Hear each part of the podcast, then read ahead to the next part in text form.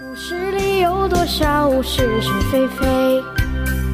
故事里有多少非非是是？《侍卫官杂记》，作者宋乔，由事了不讲。故事里的事，说不是就不是，是也不是。故事。泻了两天肚子后，先生显得精神不支，而且脾气也变得格外暴躁。我们都当心的很，谁也不愿意这时候找钉子碰。今天轮到我和老杨休息，山上这么一大点儿的地方，简直没地方可去。上胡金芳旅馆去看看，去不去？看谁呀？难道你也找那个谢宝珠接替小张的空缺？哈，岂有此理！我因为听宪兵队方面说来了几个上海舞厅的老板，所以想去打听他们有没有开舞厅的意思。你认识他们，在山上最容易交朋友。再说，还有谁不认识我们呢？好，那我陪你去一趟。我们换上了西装。我看你呀，倒有点意思，想勾搭那谢宝珠。老杨笑着说：“别扯了。”你怎么能证明我想吊他的膀子？你为什么要换西装啊？在山上大家都马马虎虎，不太讲究服饰，吊膀子就要穿西装，难道有明文规定？算算算！哎呀，别净在这抬杠。在大门口碰到老李，他问我们上哪儿？啊，事关军事机密，恕不奉告。老杨向他摇摇手，说来凑巧，我们在市街上碰见了谢宝珠，他背着一个照相机，正在那东张西望呢。哎，杨侍卫官怎么老没见张国良啊？看见我们就打听小张去了，出差了，走得非常仓促，怎么没告诉我一声啊？这家伙总是慌里慌张的。谢宝珠满脸不高兴的声音：“他妈的！”我心里想。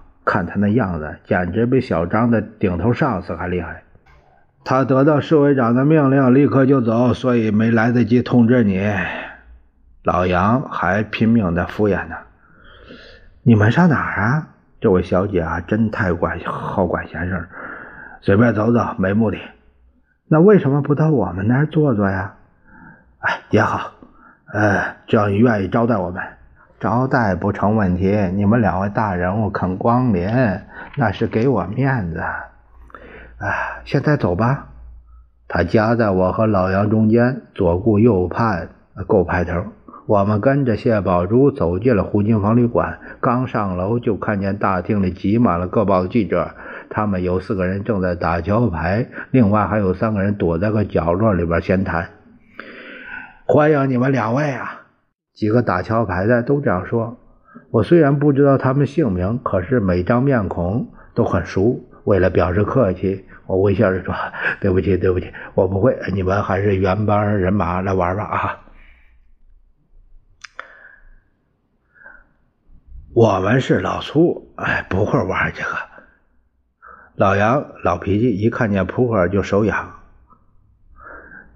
该组好了，我们无所谓，哎，沙蟹、罗宋都可以奉陪，要不然打他十二圈小麻将也不错。还是沙蟹好玩，而且多人都能参加，哎，热闹。老杨立刻就是提出了意见，他只要是赌，连女人都不管，根本就忘掉了谢宝珠说要好好招待我们的事儿。哎，在这里打沙蟹怕不方便吧？来来往往的，传出去不好听。没问题，要是你们两个人想玩牌，到我屋里好了。谢宝珠这样说，太好了。谢宝珠房间又宽敞又干净又舒服，哎呀，正好招待贵宾。说话的是个瘦个子，谢宝珠使劲瞪他一眼，别贫嘴，小张。等他叫茶房打开房间，我们就一拥而入。女人到底是女人，房间确实收拾得一尘不染，且充满了各种名贵的化妆品的香味儿。在这里大沙县，哎呀，舒服！老杨一屁股坐在铺着绣花被单的床上，把桌子摆好之后，一数八个人。谢宝珠这才替大伙相互介绍，这些记者都是豪爽的痛快，没打几副牌就闹得很熟。他们干脆叫我们老杨、老陈而我们也叫他们什么老宋、老王、老沈的。谢宝珠大尽地主之谊，除掉糖果招待之外，又叫茶房关照厨房准备了晚饭。他自己老在老杨和我身边看牌，一会儿递烟，一会儿递茶，非非常的殷勤。因为是小沙蟹，输赢都无关大局，所以大家都打得十分轻松。吃完了晚饭，又继续打两个钟头。这种愉快的场面在山上是不可多得的。回官邸的时候，我在路上和老杨说：“哎，今天不错，有酒有牌有女人，还交几个朋友。”老杨扑哧一声笑了：“ 这样找女人比打茶围可便宜得多。”是也是，故事里的事，说不是就不是，是。